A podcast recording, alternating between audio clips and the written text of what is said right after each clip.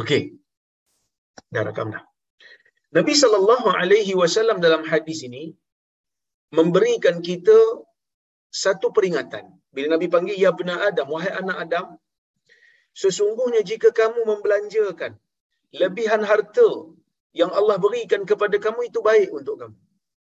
Secara umumnya bila Allah Subhanahu wa taala memberikan lebihan rezeki dan kita gunakan rezeki itu setelah kita tunaikan kadar yang wajib setelah kita laksanakan kemampuan yang wajib yang ada di atas diri kita ya maka kita gunakan lebihan itu untuk bersedekah. Kita gunakan kelebihan itu untuk wakaf umpamanya. Kita gunakan kelebihan itu untuk memberikan sumbangan dari sudut apa saja jalan kebaikan yang ada maka itu baik nabi kata. Daripada kamu simpan. Sehingga kalau kamu simpan fahuwa syarrul lak. Ia buruk untuk kamu. Sebab apa ia buruk? Tak semestinya orang yang menyimpan ini dia akan mampu untuk buang perasaan tamak daripada dalam jiwa dia, kedekut daripada dalam jiwa dia. Itu pertama. Yang kedua, kita dah bincang dah sebelum ini, setiap daripada apa yang Allah Subhanahu Wa Taala kurniakan kepada insan dari sudut harta, semuanya itu akan dipersoalkan. Semuanya itu akan disoal oleh Allah Subhanahu Wa Taala di akhirat tentang apa yang dilakukan oleh kita pada lebihan harta yang Allah Ta'ala bagi pada kita. Pada lebihan rezeki yang Allah Ta'ala bagi kat kita. Jadi bila dipersoalkan nanti, bimbang kita tidak ada jawapan yang tuntas. Bimbang kita tidak ada jawapan yang betul-betul boleh melepaskan kita daripada soalan yang Allah Azza wa Jalla akan tanya pada kita nanti. Kan? Jadi sebab itu Nabi SAW memberikan galakan ya, kepada orang-orang yang mempunyai kelebihan rezeki, kelebihan harta untuk menyembah. Supaya mereka mempunyai bekalan yang baik di akhirat, yang mana mereka juga akan tidak begitu banyak disoal bila sampai ke negeri akhirat nanti. Wala tulamu ala kafaf. Tapi kalau kamu nak simpan sedikit, supaya kamu ini tidak meminta-minta nanti. Kan? Bukanlah Nabi SAW ni bila suruh kita infak, maka dia suruh kita infak semua sekali sehingga kita jadi miskin. Kan ini bukan macam cerita Alibaba punya lapuk dia kata, boleh tolong rompak saya tak?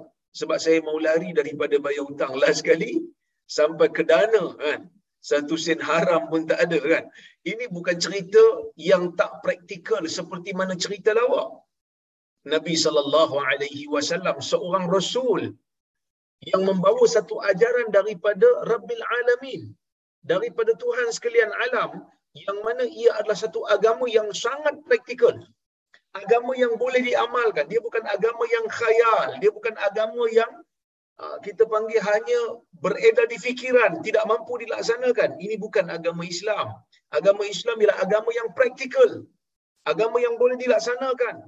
Jadi bila Nabi SAW suruh kita infak, maka Nabi SAW memberikan satu jaminan infak yang kita laksanakan itu janganlah sampai pada tahap kita pula kena meminta-minta. Tak.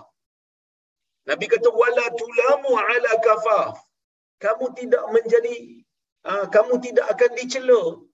Kamu tidak akan di dihina ataupun kamu tidak akan uh, berdosa tidak bersalah di sisi agama kalau kamu simpan harta kamu dalam keadaan kamu bukan kedekut, kamu bukan tamak, tetapi kamu ingin menyimpan sedikit untuk kamu dan keluarga kamu menjalani kehidupan yang yang yang yang tidak uh, miskin ataupun tidak meminta-minta pula pada orang lepas tu.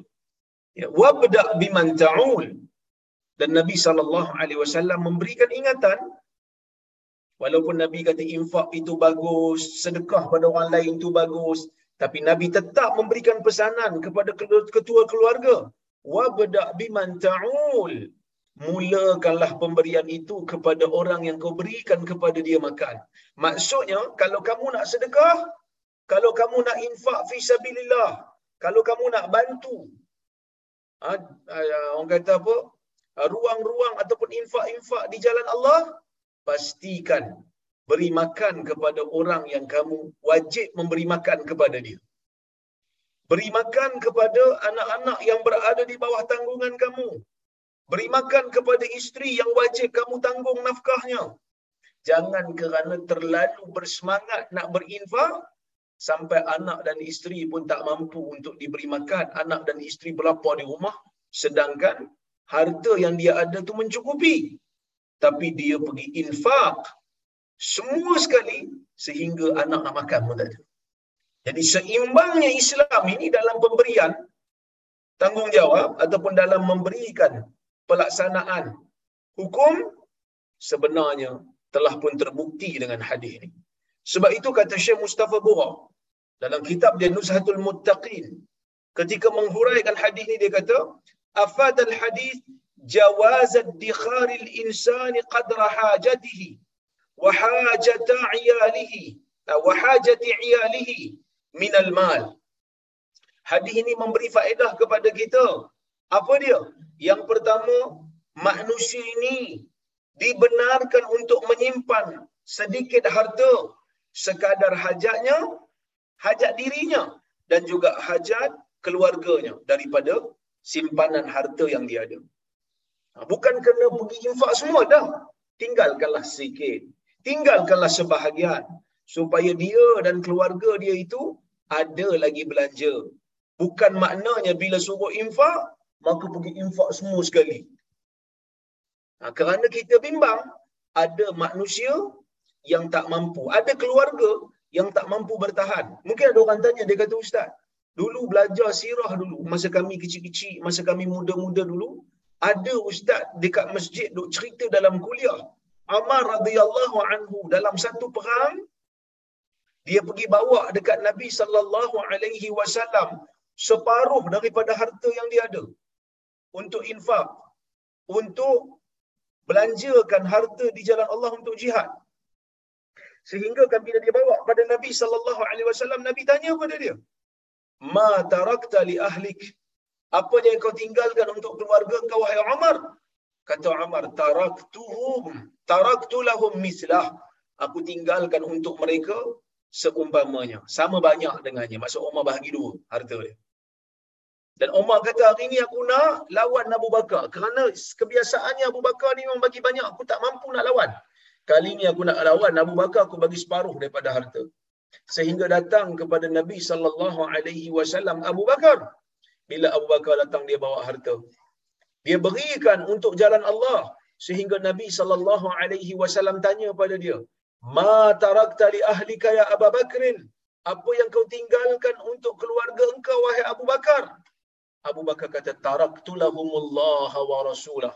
Aku tinggalkan kepada mereka Allah dan Rasulnya. Maksudnya Abu Bakar tak tinggalkan apa pun untuk keluarga dia. Demikian juga Abu Bakar ini ketika mana dalam peristiwa hijrah bila Nabi sallallahu alaihi wasallam datang ke rumah dia dan bila Nabi datang ke rumah dia waktu panas rembang. Waktu panas Nabi datang ke rumah dia.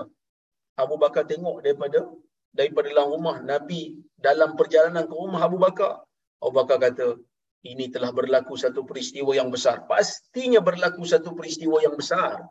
Kerana Nabi sallallahu alaihi wasallam jarang datang rumah kita pada waktu panas rembang seperti ini. Sehingga bila Nabi SAW masuk dalam rumah Abu Bakar, Nabi kata akhrij man indak.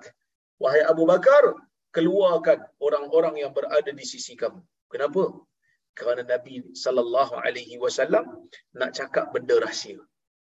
Nabi sallallahu alaihi wasallam nak cakap satu benda rahsia yang mungkin membahayakan kalau rahsia ini bocor. Ya, kalau rahsia ini bocor. Maka Nabi SAW minta Abu Bakar untuk keluarkan orang-orang yang ada dalam rumah Abu Bakar. Baik. Tuan-tuan dan puan rahmati Allah Subhanahu wa taala. Bila Abu Bakar dengar ucapan Nabi tu, Abu Bakar kata, hum, hum ahluka ya Rasulullah. Kan? Mereka ini semua adalah keluarga kamu, wahai Rasulullah.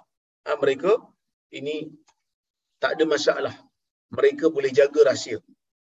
Maka barulah Nabi sallallahu alaihi wasallam ceritakan kepada Abu Bakar bahawasanya Nabi sallallahu alaihi wasallam telah diizinkan untuk berhijrah.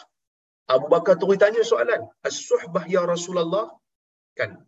As-suhbah ya Rasulullah.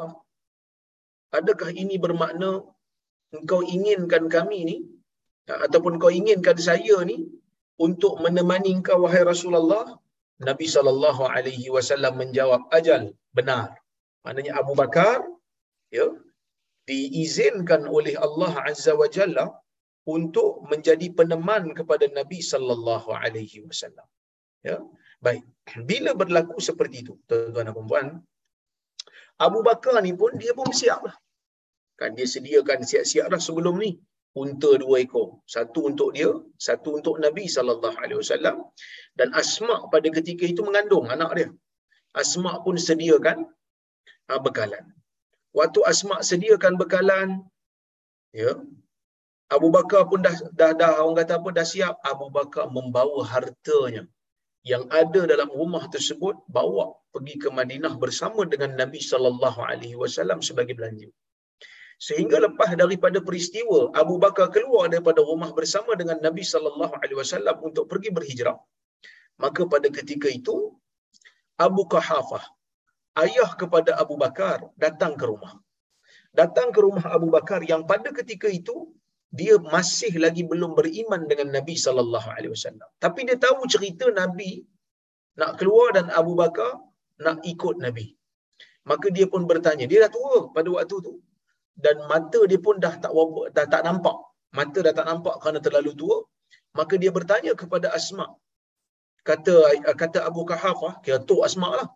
Aku mendengar berita, eh bapa kamu dah pergi berhijrah bersama dengan Muhammad maka apa yang ditinggalkan kepada kamu Asma mengatakan Abu Bakar tidak meninggal satu apa pun Abu Bakar tidak meninggalkan satu apa pun belanja untuk mereka tapi oleh kerana tok dia bertanya Asma tak tahu nak jawab apa?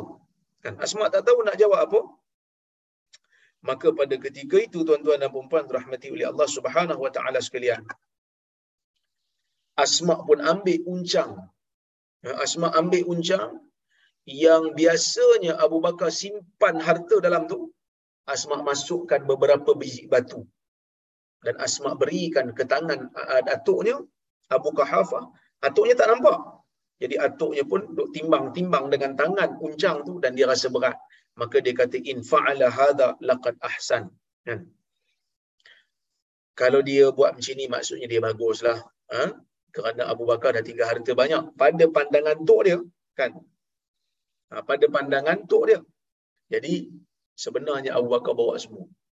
Jadi para ulama berbahas dalam isu ni. Boleh ke tidak untuk seseorang ini kan? Boleh ke tidak untuk seseorang ini menafkahkan semua harta dari jalan Allah? Sebahagian ulama mengatakan boleh, sebahagian kata tak boleh. Tetapi pendapat yang tepat dalam isu ni ialah seseorang ketua keluarga perlu menilai keadaan keluarganya adakah mereka ini boleh bertahan jika harta tersebut habis sehingga tunggu rezeki yang berikutnya daripada Allah ataupun tidak. Kalau tak mampu, maka tidak digalakkan untuk nafkahkan semua harta di jalan Allah. Maksudnya, kalau dia simpan sedikit untuk belanja keluarganya, itu tidaklah menjadi satu kesalahan. Seperti mana yang dilakukan oleh Umar. Tapi kalau tak mampu, maka janganlah infak semua. Takut-takut nanti mereka akan menjadi kufur pula disebabkan oleh kerana kesempitan kesempitan hidup. Itu yang ke yang itu yang pertama. Yang kedua, at-targhib fi infaq zaid 'anil hajah fi wujuhil khair wal bir. Kan?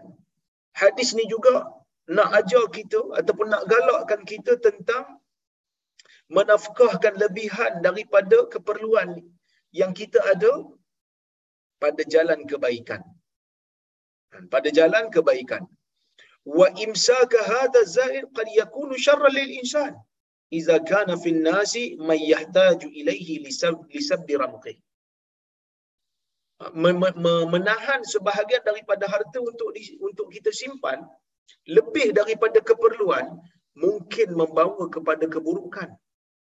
Terutamanya jika di tempat kita di kawasan kita di negeri kita ada orang yang memerlukannya untuk meneruskan kehidupan. Yang mana kalau kita tak bagi mungkin dia mati kelaparan. Kan? Mungkin dia mati kelaparan. Jadi kalaulah kata semua orang dalam dunia ni ada semangat untuk infak saya ingat tuan-tuan kekayaan yang ada pada bilioner bilioner yang mana kalau mereka ini infak banyak saya ingat orang miskin tak ada lah kot dalam dunia ni kan sebab kalau kita tengok kekayaan manusia yang begitu dahsyat ni bilion bilion saya pun terkejut juga Allah tengok macam mana nak kira bilion ni kan tapi ada manusia yang Allah Ta'ala berikan kekayaan sangat dahsyat. Tapi berkemungkinan, tak semestinya, tapi takut-takut kekayaan itu tidak membawa kebaikan pada dia. Sebaliknya mungkin kekayaan itu membawa sifat takabur, membawa sifat sombong, membawa sifat tamak, membawa sifat kedekut. Ini semua membahayakan insan. Walaupun tak semestinya, tapi takut-takut takut-takut boleh membawa kepada ke arah itu. Ya? Baik. Kemudian Syekh mengatakan lagi al-wajib 'ala al-insan uh, al-wajib 'ala al-insan ay yabda'a awwalan bin nafaqati al-wajiba 'ala 'iyali. Ha, jadi bila kita nak infak fi sabilillah, pertama kita kena letakkan dalam kepala. Keluarga aku dah bagi makan ke belum? Nafkah yang wajib tu dah dah dah, dah dikeluarkan ke belum? kerana yang ni merupakan fardu ain li'anna nafaqata alaihim fardu ain kerana memberi nafkah kepada keluarga merupakan fardu ain ya? Wahia ala ghairihim imma fardu kifayah imma fardu kifayah atau sunnah. Yang mana infak di jalan Allah ini mungkin fardu kifayah saja mungkin sunat saja jadi jangan kerana nak buat benda sunat sehingga terabai benda yang merupakan fardu ain. Jadi kena ada keseimbangan di situ. Infaq zaid ala ala haqqi zakah mimma zada ala al-haja wa illam yakun wajiban lakinnahu ahsan halatil insan. Ya. Menginfakkan lebihan lebih daripada kadar zakat yang mana kita tak pakai yang di luar daripada keperluan kita walaupun tak wajib tetapi ia adalah sebaik-baik keadaan manusia. Itu hadis yang ke-20. Kita masuk kepada hadis yang ke-21 iaitu hadis yang ke-511 dalam kitab ini. Kata al-Imam An-Nawawi rahimahullah wa an Ubaidillah ibn Mihsan al-Ansari al-Khatmi radhiyallahu anhu قال قال رسول الله صلى الله عليه وسلم من أصبح منكم آمنا في سربه معافا في جسده عنده قوت يومه فكأنما حيزت له الدنيا بحذافيرها بحذافيرها. رواه الترمذي وقال حديث حسن. Yang bermaksud daripada Ubaidullah ibnu Mihsan al-Ansari al-Khatmi radhiyallahu anhu katanya Rasulullah sallallahu alaihi wasallam bersabda Man asbaha minkum aminan fi sirbi. Sesiapa yang menjalani waktu pagi Siapa yang mangkit waktu pagi di kalangan kamu kata Nabi aminan fi sirbi yang mana aman pada dirinya. Sirbih ni ulama berbeza pendapat tentang maknanya. Ada yang kata sirbih maksudnya pada dirinya. Aman pada dirinya. Dia bangkit-bangkit pada waktu pagi. Dia bangkit waktu subuh tu, diri dia aman. Ha, tak kena tindas, tak diperangi. Ya. Ha, jadi aman. Ada yang kata aminan fi qaumi. Kaum dia pun aman. Ada yang kata sirbih tu kaum. Maksudnya kampung dia, negeri dia aman, sejahtera. Ini merupakan nikmat. Sebab itu Allah Subhanahu wa taala dalam uh, surah uh, Quraisy uh, suruh kita tasbih, suruh kita puji Allah. Kerana Allah memberikan kita bukan tasbih. Sembah Allah yang memberikan kita kenyang apabila kita berasa lapar dan memberikan keamanan apabila kita merasa takut. Kan? Bila Allah Subhanahu wa taala kata liila fi quraish ila fihim rihlat asy-syita'i was-sayf falyabudu rabb hadzal bait alladhi at'amahum min ju' wa amanahum min khauf falyabud. Falyabudu. Hendaklah mereka ini menyembah rabb hadzal bait Tuhan bagi Kaabah ini. Alladhi at'amahum min ju' yang mana Tuhan inilah yang memberi makan kepada mereka di saat mereka lapar. Wa amanahum min khauf dan memberikan keamanan kepada mereka memberikan ketenangan kepada mereka ketika mana mereka berasa ketakutan.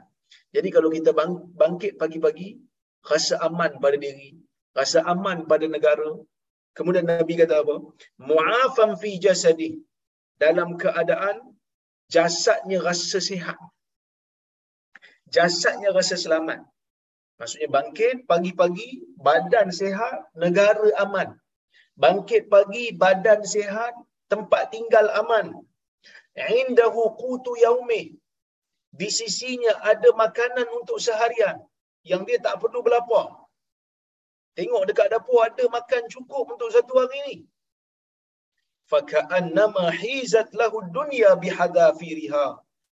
Maka seolah-olah ya dia telah seolah-olah dunia itu telah dihimpunkan keseluruhannya pada dia. Apa maksud hadis ni? Hadis ni Nabi sallallahu alaihi wasallam nak suruh kita bersyukur hadis ni nak ajar manusia tentang konsep syukur dengan apa yang ada di sisi dia yang mana kadang-kadang manusia ni dia suka lupa tentang apa yang ada di sisi dia sehingga dia kesal dengan apa yang dia tak dapat. Kan? Memang itulah tabiat manusia kan. Mata kita ni kita nampak benda yang jauh. Kalau sesuatu yang terlalu dekat kita pun tak boleh nak fokus. Dekat dah letak tangan dekat dengan mata nampak. Kita tak boleh nak fokus maka mungkin itulah perumpamaan nikmat yang ada di sisi kita yang kadang-kadang kita lupa nak hargai. Kesihatan badan yang kadang-kadang kita lupa nak hargai. Ini saya sebut dululah. Kan? Kesihatan nikmat yang manusia sentiasa abaikan. Bila manusia rasa sihat ni nikmat bila dah mula sakit lah. Kan? Bila dah mula sakit, barulah rasa ish seronoknya kalau badan aku masih sihat kan maka sebab itu Ibnu Abbas meriwayatkan daripada Nabi sallallahu alaihi wasallam kata Nabi SAW, ni'matani maghbunun fiha kathirun minan nas. Dua nikmat yang manusia lain suka rugikan. Tertipu manusia ni. As-sihat wal faragh. Apa dua nikmat yang manusia sentiasa tertipu ni? as-sihah wal farah. Kesihatan dan waktu lapang. Kan? Yang mana waktu sihat ni kadang-kadang kita tak apa nak hargai sebab sihat tu ada je dengan kita. Bila sakit, barulah rasa isyuknya kalau aku mesti sihat. Wal farah dan waktu lapang. Syekh saya kata waktu lapang ni waktu hidup lah. Waktu kita masih hidup. Yang mana kebanyakan manusia yang jahat di atas muka dunia ni, bila dah mati, barulah dia minta pada Allah Subhanahu Wa Taala untuk kembalikan ke dunia. Kan? Ada yang minta kepada Allah supaya di dilewatkan sedikit. Ha, dilewatkan sedikit waktu mati dia. Sikit aja. Kan? Buat apa? Fa asaddaqa wa akum minas salihin. Supaya saya boleh untuk bersedekah. Kan? Ada manusia yang masa hidupnya tak peduli sangat pun pasal sedekah ni. Sehingga Allah Subhanahu wa taala dalam surah Al-Munafiqun mengingatkan orang-orang yang beriman. Ya ayyuhalladzina amanu la tulhikum amwalukum wala auladukum an dzikrillah. Wahai orang-orang yang beriman, jangan sampai harta kamu dan anak-anak kamu melalaikan kamu daripada mengingati Allah. Wa may yaf'al dzalika fa ulaika humul khasirun sesiapa yang melakukan demikian itu merekalah orang-orang yang rugi. Maksudnya apa? Kalau orang yang beriman pun Allah Ta'ala pesan supaya jangan anak pinak dan harta benda melalaikan mereka daripada ingat Allah, apatah lagi orang yang tak beriman. Lagilah senang untuk ditipu oleh nikmat-nikmat dunia ini. Wa anfiqu mimma razaqnakum min qabli an ya'tiya ahadakumul maut. Berinfaklah daripada apa yang kami rezekikan kepada kamu sebelum datang kepada salah seorang daripada kamu itu kematian. Allah Subhanahu wa taala suruh orang yang beriman ini infak. Berikan belanja, berikan sedekah. Ayat ni datang selepas daripada Allah beri peringatan.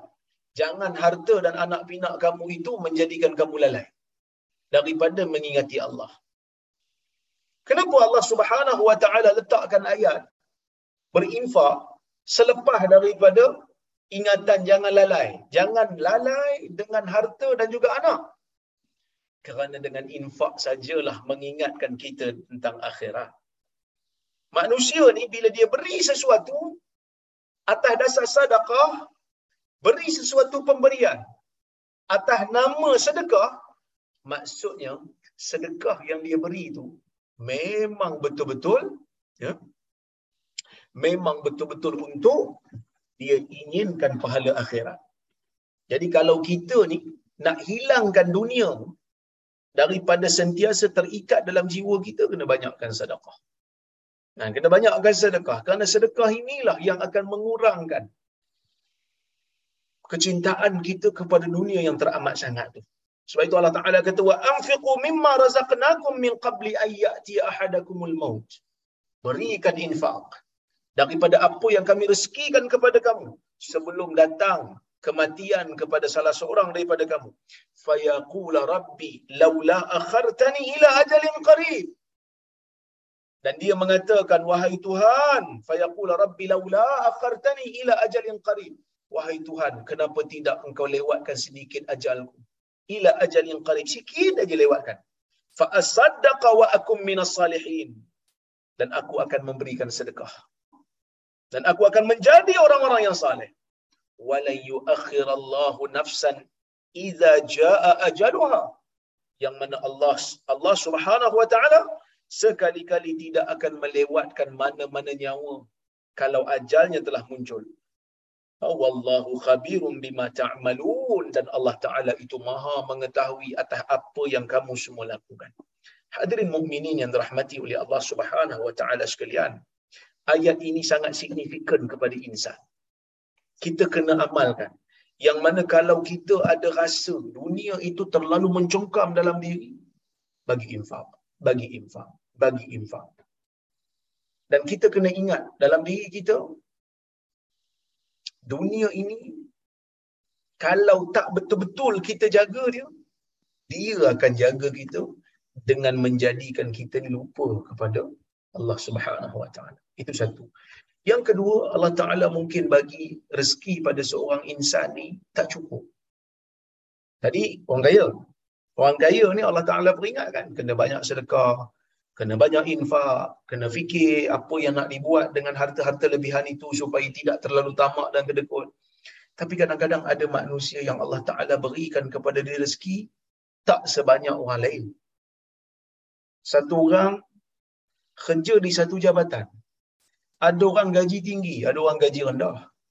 Tapi dua-dua berkawan. Ada orang pakai kereta yang mewah, Continental car. Ada yang pakai kereta murah, kancil. Tapi kerja di satu tempat. Kadang-kadang yang naik kancil tengok orang naik Mercedes. Kadang-kadang orang yang naik Asia tengok orang naik BMW. Hadis yang kita sedang baca ini boleh menjadi penawar untuk jiwa dia yang mungkin teringin nak dunia lebih daripada apa yang daripada apa yang Allah Taala bagikan. Maka sebab itu Nabi sallallahu alaihi wasallam mengingatkan tentang apa yang patut dia syukuri.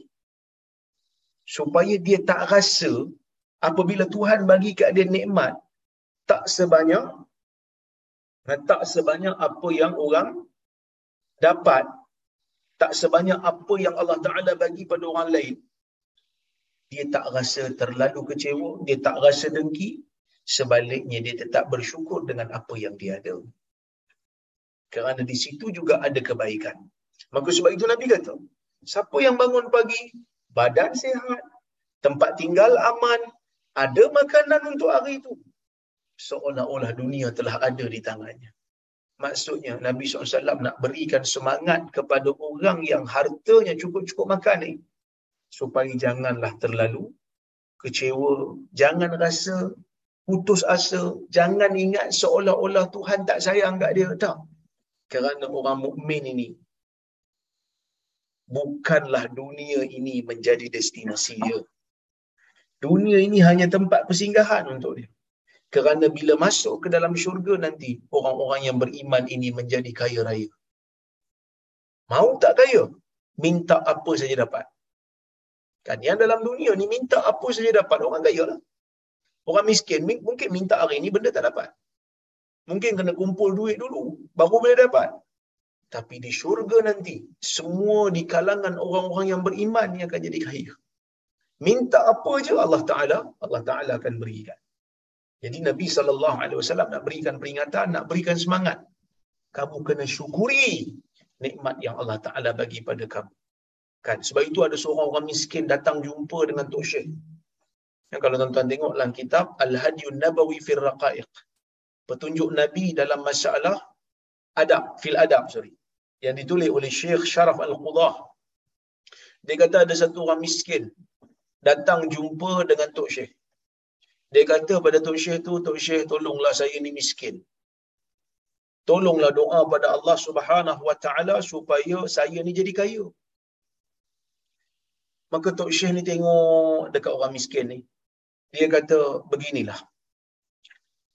Boleh tak jual tangan kamu pada saya dengan harga sekian-sekian dinar? Boleh tak jual kaki kamu pada saya dengan harga sekian-sekian dinar?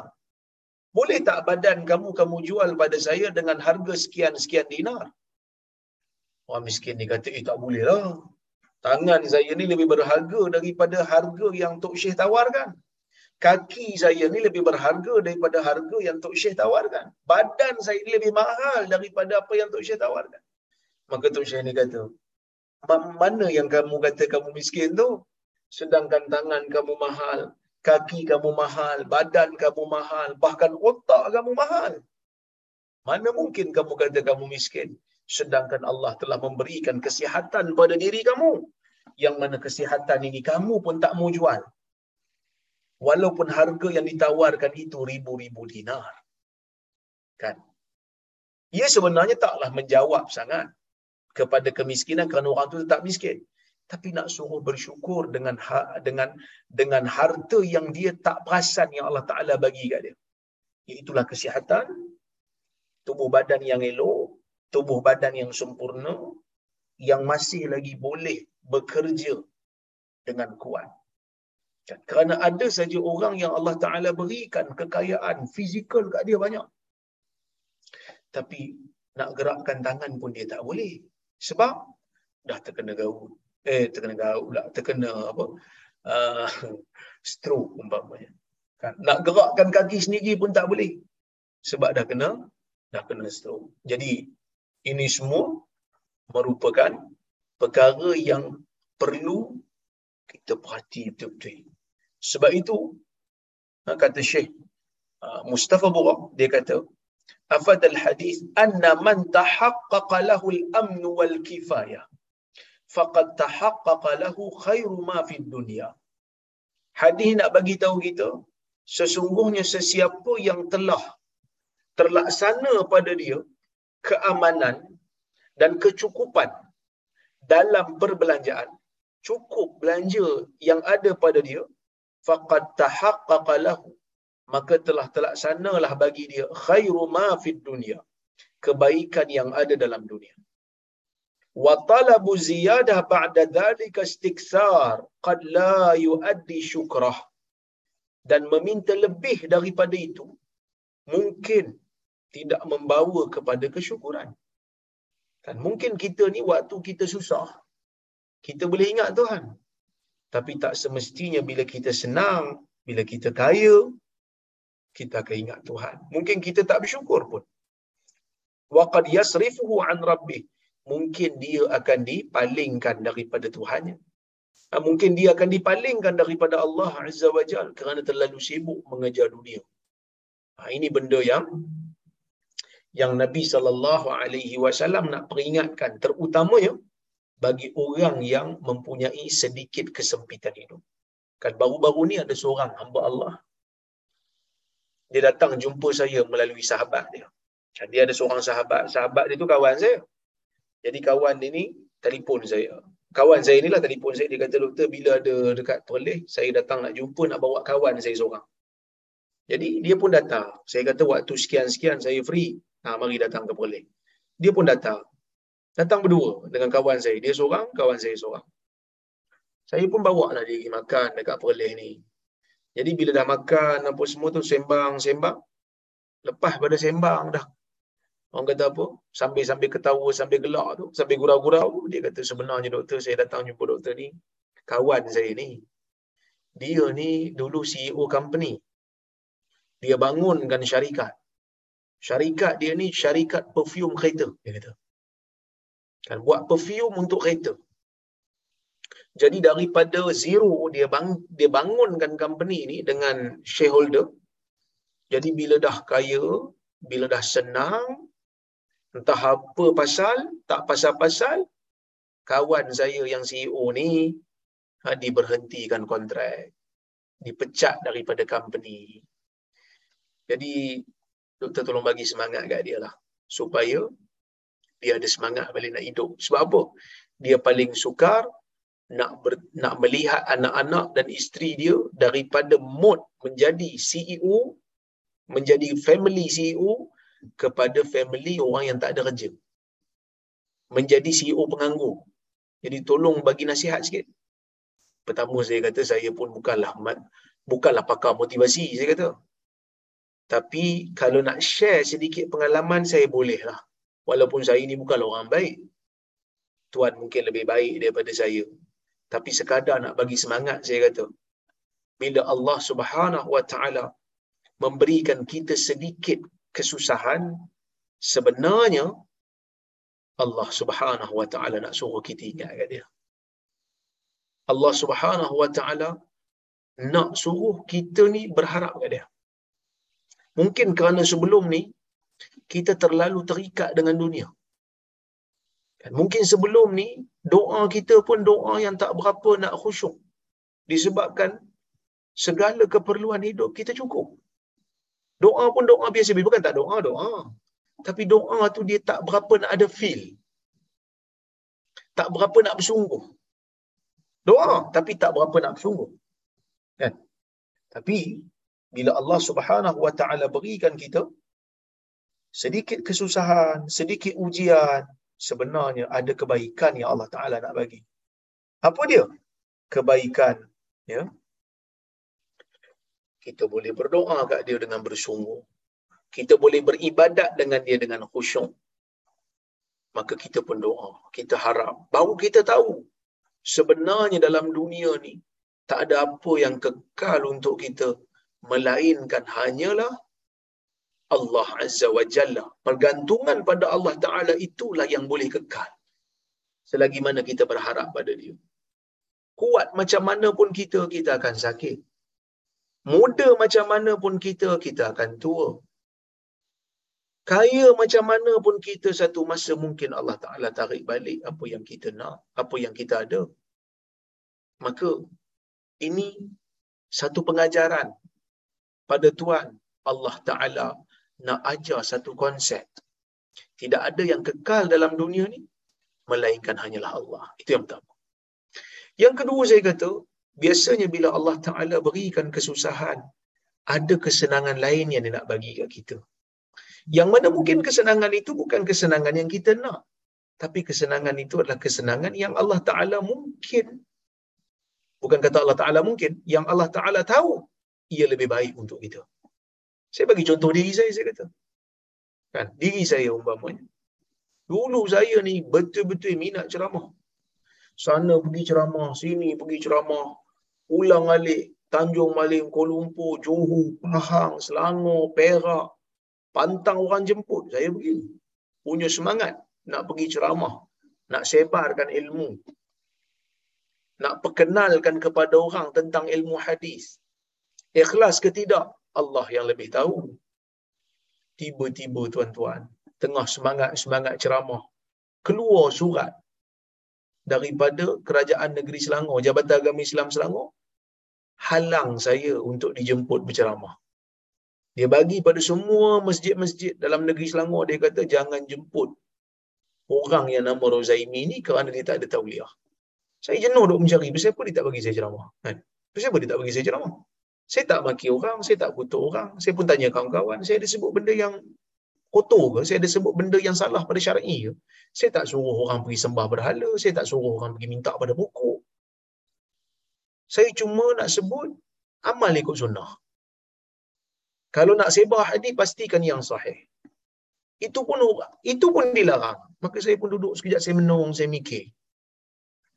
Lepas ni apa aku nak buat? Saya duduk mikir, apa aku nak buat lepas ni? Ish, dunia telah menjadi sempit. Dulu boleh nak pergi ceramah mana-mana pun. Tak lama lepas tu keluar pula satu larangan lagi.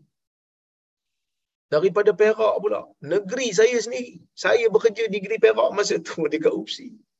Kan? Tiba-tiba dilarang untuk berceramah. Dekat masjid UPSI pun saya tak boleh nak ceramah. Walaupun masjid tu, masjid tempat saya kerja. Menung juga saya. Saya duduk seorang-seorang, saya menung. Sampai masa tu Mufti Perleh pun bila jumpa saya, dia tanya, entah okey ya? Saya kata okey tu. Tapi dia kata nampak macam tak okey.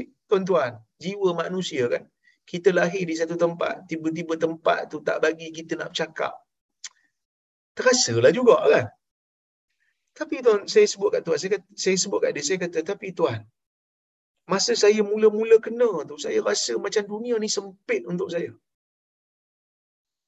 Tapi saya teruskan. Saya cari ruang. Bila cari ruang, Alhamdulillah, Allah Ta'ala bagi ruang yang lain.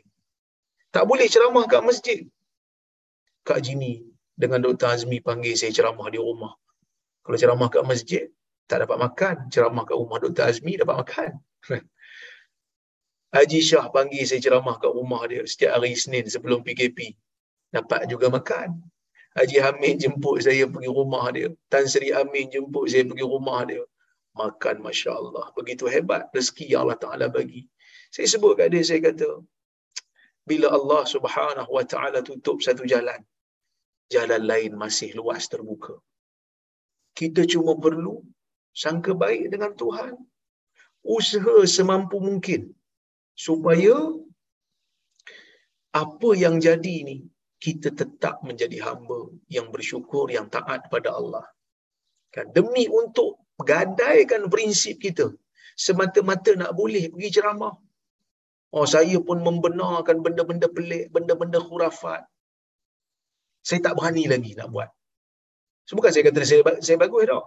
Banyak lagi kelemahan saya di sana sini. Tapi saya mengharapkan dengan ceramah ni, dengan kuliah ni, inilah amal salih yang mampu mungkin saya bawa pergi jumpa Tuhan, wahai Tuhan. Aku macam mana pun kuliah-kuliah ni aku lazimi. Kerana apa? Kerana nak supaya ia menjadi pembela aku bila sampai di akhirat nanti.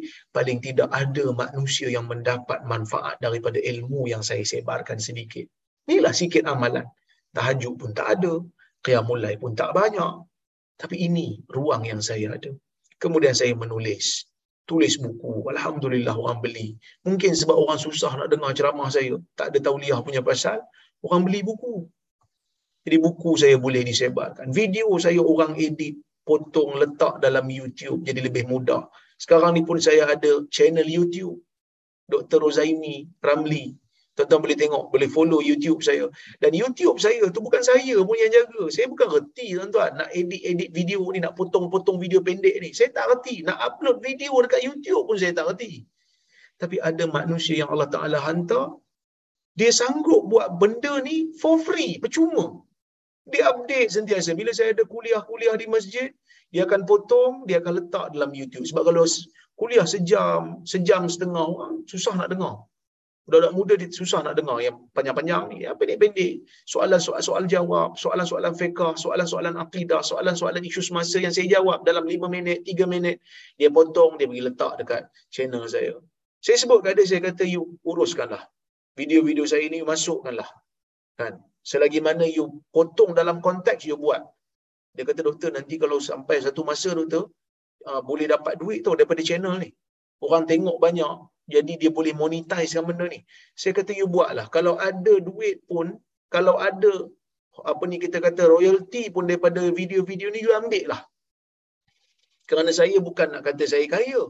Tapi saya kata you punya kerja. Saya adalah sedikit rezeki yang Allah Ta'ala bagi pada saya. Tapi nak bagi tahu tuan-tuan dan perempuan. Kalau saya boleh ceramah di masjid-masjid, mungkin benda-benda ni saya tak sempat nak buat. Kan mungkin orang pun kurang simpati dengan saya. Tak ada orang nak datang nak buat video untuk saya. Mungkin kuliah Zoom ni pun tak ada. Tuan-tuan dia ikut saya kat Zoom ni. Mungkin sebab tuan-tuan susah nak jumpa saya kat Kuala Lumpur. Kan, cuba bayangkan kalau saya sibuk dekat Kuala Lumpur tu. Masih masuk TV je kerjanya. Cuti je kita. Zoom ni tak mampu nak dibuat. Tapi Allah subhanahu wa ta'ala maha berkuasa. Maha bijaksana. Menjadikan ha, manusia ini diberikan cabaran dan ujian supaya manusia ini terus berusaha dan terus berfikir, terus berfikir macam mana nak menyumbang. Dan Alhamdulillah, saya syukur pada Allah Subhanahu Wa Taala dengan sedikit kudrat, dengan sedikit sekatan yang Allah Taala bagi kat kita ni, menjadikan kita ni lebih kreatif, kan? Ha, lebih kreatif. So kita pun duk fikir macam mana nak buat lagi. Saya bangunkan tim semak hadis saya. Tuan-tuan boleh tengok semakhadis.com yang mana kita usahakan. Alhamdulillah hadis-hadis daif dan palsu telah ada dalam database 14,000. Tuan-tuan bayang 14,000. Ini jasa Datuk Seri Syazali dan juga tim dia daripada Telekom Malaysia yang memberikan kami lebih kurang 400,000 untuk laksanakan laman web dan apps semak hadis yang menghimpunkan hadis palsu dan dhaif. Kan? Ah, kemudian masa mula-mula PKP itu pun ada kawan-kawan yang menyumbang daripada grup ni ah, yang yang kumpul-kumpul dana buat Sahih Bukhari dan Sahih Muslim terjemahan. Sedang berjalan, cuma lewat sikit sebab saya dah pindah ke Perlis ni jadi lewat sikit. Tapi sedang berjalan. Semakan sedang berlaku. Terjemahan dah siap dah. Cuma semakan tu sedang berlaku uh, baru sampai bab puasa. Dan kita akan masukkan pelan-pelan. Kita akan masukkan ke dalam database uh, semakhadi.com, hadis-hadis yang sahih pula. Ha, di sana ada kawan-kawan kita yang bantu untuk terjemahkan kitab Al-Jami' Al-Kamil yang menghimpunkan keseluruhan hadis sahih. Ini juga sedang berjalan. Dan insya-Allah ya, sumbangan-sumbangan ini tuan-tuan dia tak pergi sia-sia. Insya-Allah ada pahala. Insya-Allah.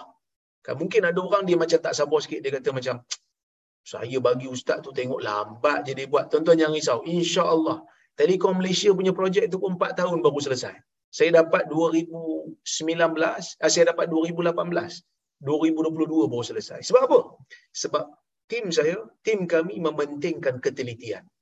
Bila nak terjemah, terjemah dengan teliti, pelan-pelan, slow-slow supaya kita nak kurangkan kesalahan. Kesalahan tu mesti ada sebab dia human made. Dia usaha manusia. Dia mesti silap kat mana-mana tapi kami nak minimalkan. Supaya nanti bila pergi negeri akhirat nanti kita akan nampak benda ni merupakan salah satu daripada daripada amal saleh yang kita buat. Kan? Jadi tuan-tuan boleh tengok bila kami tim rasa happy sekarang ni. Bila semak hadis tu dah siap bila masuk bulan safar ada je hadis palsu berkenaan safar orang akan tengok kita akan tengok viewers ataupun uh, visitor akan naik dekat semak hadis orang akan pergi semak hadis orang akan check kan kalau uh, sampai bulan Muharram, dia sampai bulan-bulan Islam yang penting ni, kita akan tengok visitor akan naik. Visitor akan naik. Dan semakhadi.com ni pun tuan-tuan, saya tak bagi tahu di luar yang itu projek saya. Tuan-tuan buka semakhadi.com, tak ada nama saya kat situ. Ha, ni saya nak cerita hanya untuk orang yang ada dalam grup ni je, exclusively. Secara eksklusif saya cerita, saya tak letak nama saya. Sebab apa? Sebab saya bimbang. Kalau letak nama saya sekarang, orang cop semak hadis tu wahabi. Kan? Saya bimbang nanti kalau saya letak nama saya sekarang, tak pasal-pasal kena sekat, kena ban dengan mana-mana negeri. Yang penting bukan nama saya. Yang penting ialah kita dapat menyekat penyebaran hadis dhaif dan palsu. Itu je. Kan? Paling tidak nanti bila saya mati, paling tidak, ya, benda ni terus berjalan. Terus akan bergerak. Dan saya pun dah dapat seorang manager untuk semak hadis ni, Ustaz Latif, yang betul-betul committed buat benda ni. Jadi, tuan-tuan, bila Allah Subhanahu Wa Taala memberikan kita ni ujian sekatan di beberapa tempat, saya kata kat dia tuan, kalau tu Allah Taala bagi sekatan di beberapa tempat, sebenarnya dia nakkan kebaikan. Sebenarnya dia nak kita merintih doa pada dia. Kerana mungkin sebelum ni tuan sibuk. Saya tak sangka buruk dengan tuan. Saya kata, saya kata kat dia. Tapi mungkin ada kebaikan yang lebih banyak. Dia pun dengar, dia kata, Alhamdulillah Ustaz. Saya ingat saya kena teruk dah. Tapi rupanya ada orang yang lebih dahsyat lagi daripada itu. Dan saya pun rasa saya dah semangat dah. Saya nak balik Kuala Lumpur lepas ni. Saya nak set up company baru. Saya nak wujudkan. Saya nak bina hidup baru. Saya nak buat empire baru dalam perniagaan. Supaya saya boleh bantu dakwah kita insyaAllah. Jadi saya pun bila dengar semangat dia. Kita pun jadi seronok lah. Boleh dapat bantu dia. Jadi itulah kehidupan dunia tuan-tuan. Yang mana kita kena sentiasa berikan orang semangat seperti mana hadis Nabi wasallam ni yang mana Nabi sallallahu alaihi wasallam ni berikan peringatan berikan semangat kepada orang yang kurang dari sudut rezeki yang Allah Taala bagi kat dia. Rezeki harta benda lah. Rezeki kesihatan mungkin dia ada rezeki anak mungkin dia ada. Tapi rezeki-rezeki harta benda mungkin kurang. Tapi makan still ada. Kesihatan still ada. Sebenarnya dia telah mendapat kelebihan yang sangat banyak daripada Allah Subhanahu wa taala jadi hadirin mukminin dan mukminat yang dirahmati oleh Allah Subhanahu wa taala sekalian. Itulah lebih kurang yang boleh saya sampaikan pada malam ini. Mudah-mudahan ada manfaat untuk diri kita bersama. Jadi insya-Allah kita sambung kuliah kita ni pada masa akan datang insya-Allah. Saya tengok kalau kalau ada soalan ataupun komentar yang boleh saya jawab lah ya. Baik. Assalamualaikum Dr. Waalaikumsalam. Mengikut sunnah, adakah kita semasa berzikir selepas salat menggunakan jari atau tasbih? Jazakallah khair. Wa antum fazakumullahu khair. Dalam isu ni, kedua-duanya boleh. Guna jari pun boleh, guna tasbih pun boleh. Kerana ada riwayat dalam Sunan Baihaqi, Nabi SAW melihat seorang sahabat bertasbih dengan uh, batu dan Nabi sallallahu alaihi wasallam tak menegur dia untuk halang dia. Menunjukkan benda tu bolehlah. Tapi mana yang afdal? Yang afdalnya adalah bertasbih dengan jari. Ha, kerana Nabi sallallahu alaihi wasallam mengatakan fa innahunnal mustantaqat. Kerana jari-jari itu ya, kerana jari-jari itu mustantaqat akan diminta untuk bersuara, akan diminta untuk bercakap di hari kiamat. Jadi kalau kita zikir dengan jari, jari ini akan jadi saksi pada Allah di hari kiamat yang kita berzikir. Jadi dengan jari itu afdal sebenarnya. Jari kiri ke jari kanan ustaz? Kan dalam hadis Nabi sallallahu alaihi wasallam kata sahabat uh, kira biya, biyadihi dengan tangannya. Ada riwayat besok biyaminihi dengan tangan kanan, tapi riwayat yang benar adalah biyadihi dengan tangannya. Tangan kanan pun boleh, tangan kiri pun boleh.